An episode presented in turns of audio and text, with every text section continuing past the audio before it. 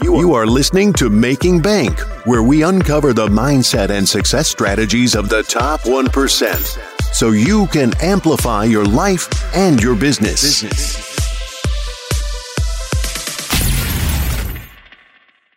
Welcome to Making Bank. I am Josh Felber, where we uncover the mindset and the success strategies of the top 1% so you can amplify your life and your business today. Super honored and excited for today's guest. Dave McKeown helps individuals, teams, and organizations achieve excellence by doing the ordinary things extraordinarily well. He is also the CEO of Outfield Leadership and the author of The Self Evolved Leader.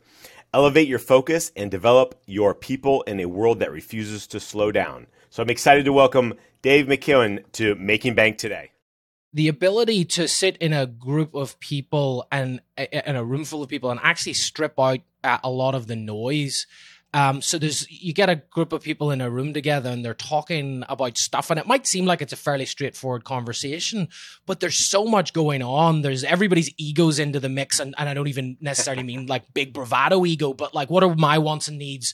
Uh, what I want to get out of this? What are my fears? Uh, what I hope is going to happen? What I need to deliver for my team? And just the ability to strip all of that uh, down to its to its basic point and say, well, what what is our goal and our intention today? What are we trying to achieve? How do we do that in a way that honors all of those wants, needs, and desires, and in a way that maintains our ability to have adult adult relationships with each other so that we don't have to like politic our way to to success but that we actually have the ability to have open honest um, conversations the biggest transition typically the teams that I work with are struggling to go from a, a, culture of saying yes and then figuring out how to deliver it to a mm. culture of ongoing, sustained, and ultimately scalable success. Um, that that that culture of saying yes and then figuring out how to d- deliver it is needed and almost the only way to get almost any business off the ground because you're just scrapping for whatever you whatever you're going to get. And sure. typically also if you're a, a particularly visionary uh, uh, entrepreneur you, you, just see things and you're like yeah sure we can deliver that. I don't really care about the specifics. We'll figure it out. Don't worry about it. We'll get there. And and in for a lot of teams and organizations that gets ingrained in the way that we do business. And even a, a, a really really you know organizations that you would think have hit a revenue level where it, it shouldn't be. It's still the case. I work with a lot of of companies that are touching a billion dollars for for whom that's still the culture, and and right. they've got two thousand people running around just saying yes and figuring out how to deliver it. At some point, um, however, the complexity of your business starts to to become too much of a um, of a pressure on the seams, and things start to crack, uh, and, and you start to find that saying yes and then figuring out how to deliver it is a, is way more difficult whenever you've got 2000 people behind you than whenever you've got 20 people behind you. Because whenever there's a small organization you can come in, you can say yes, you can all ra- rally together, you'll figure out how to, to deliver it. You still victory from the jaws of defeat. You put in all hours. It's you know it's it's it's fantastic. You get to a point in your growth and you start um, uh, promising your customers stuff and you just end up dropping the ball because you haven't you, you haven't realized the complexity that has crept in uh, from taking that idea to fruition so most of the the work that I do and the challenges that I see is helping leadership teams slow down that rush to say yes so that they have evaluated all of the variables in front of them. And so that when they say yes they know that they can actually deliver it in an agile way rather than just sc- throwing it over the transom hoping somebody picks it up and then scrambling like crazy to get it out the door when you first say that to, to a team in a fast growing organization, the, the immediate uh, reaction is, gosh, you're going to turn us into bureaucracy. You're going to slow everything down. We're never going to get everything done. To which the response is, no, all I'm doing is, is suggesting that we slow down that rush to say yes so that you can actually go back to delivering in a, in a fast, agile way, because that's really where your agility comes anybody can make a decision quickly um, sure. at any point. That doesn't mean that you're agile. It's about your ability to get that product service offering out the door quickly. So slow down that rush to say yes so that you can speed up your ability to get it out faster. There's some older models of leadership that are still within our organizations that are um, that are starting to do us a disservice. A big one of them is this notion that our leaders should be heroes, that they should be out at the front, that they should be, you know, saying, "Here, this is where we're going to go. I, I can lead through certainty. I know. Just follow me. Follow fall in line."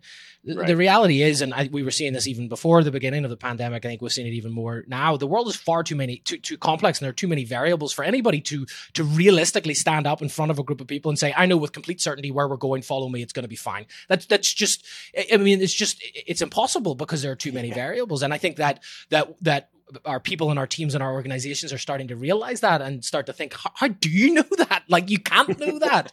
and so a self-evolved leader takes a perspective that says, hey, rather than leading through those acts of heroism, I'm going to turn up and say, I don't know everything. Here's my best guess. What are your thoughts? Where do you want to go? How can we best serve one another? How can we best serve our customers? How can we best serve the communities that we're in in order to get to a place collectively together? The reality, it's funny. I've, I've had this conversation a hundred times with a leader where I'm like, so that thing, you know, that's on your to-do list. Who should do that? Oh, well, you know, Joe below me should do it. Okay. So why is it on your to-do list? Well, I don't think Joe would do it as well as I can. So, so why is Joe in that position? Like that's it's a different issue. Like if you genuinely believe that, if you're looking at this and you're like, there is somebody on my team that could do it, but I'm not, I'm not going to give it to him because I don't think they can do it as well as I can. That's a whole different issue. You've got to go right. and ensure you've either hired the wrong person or that you know they need some upskilling. But the reality is that's usually not the case. It's it's their ego saying they wouldn't do it the same way that I would do it. It's it's a subjective viewpoint. It's like I, they wouldn't have the it wouldn't have the oomph that I give it. Um, and or if I didn't do that, you know, then if, if Joe could do it, then what's what's what's my purpose? You know, why would I be here? To which I'd say that's awesome. Like go delegate your way out of your job. That should be your right. role as a leader. Get to the point where you're like, I ain't got nothing else to do, so let's go pursue whatever the next big exciting thing is that we can. Awesome. That's so true. Make sure you guys are really taking notes. Listen to what Dave was talking about, like we said at the beginning. Drop some amazing content that you guys can take and apply. I mean, like I said, it, it's business, but it also applies to your personal life with your family, your friends, everything else as well. Elevate everything around you, not just one area, and you'll have a better um, opportunity to continue to grow and help others in everything that you're doing. So, uh, Dave, really appreciate your time today. Thank you again for coming on Making Bank uh, and, and, just, uh, just sharing all this information today. Thanks for having me. It was a fun chat. I am Josh Felber. You were watching Making Bank. Get out and be extraordinary. Thank you for listening to Making Bank. If you have enjoyed this episode, please leave a review, and sharing is caring.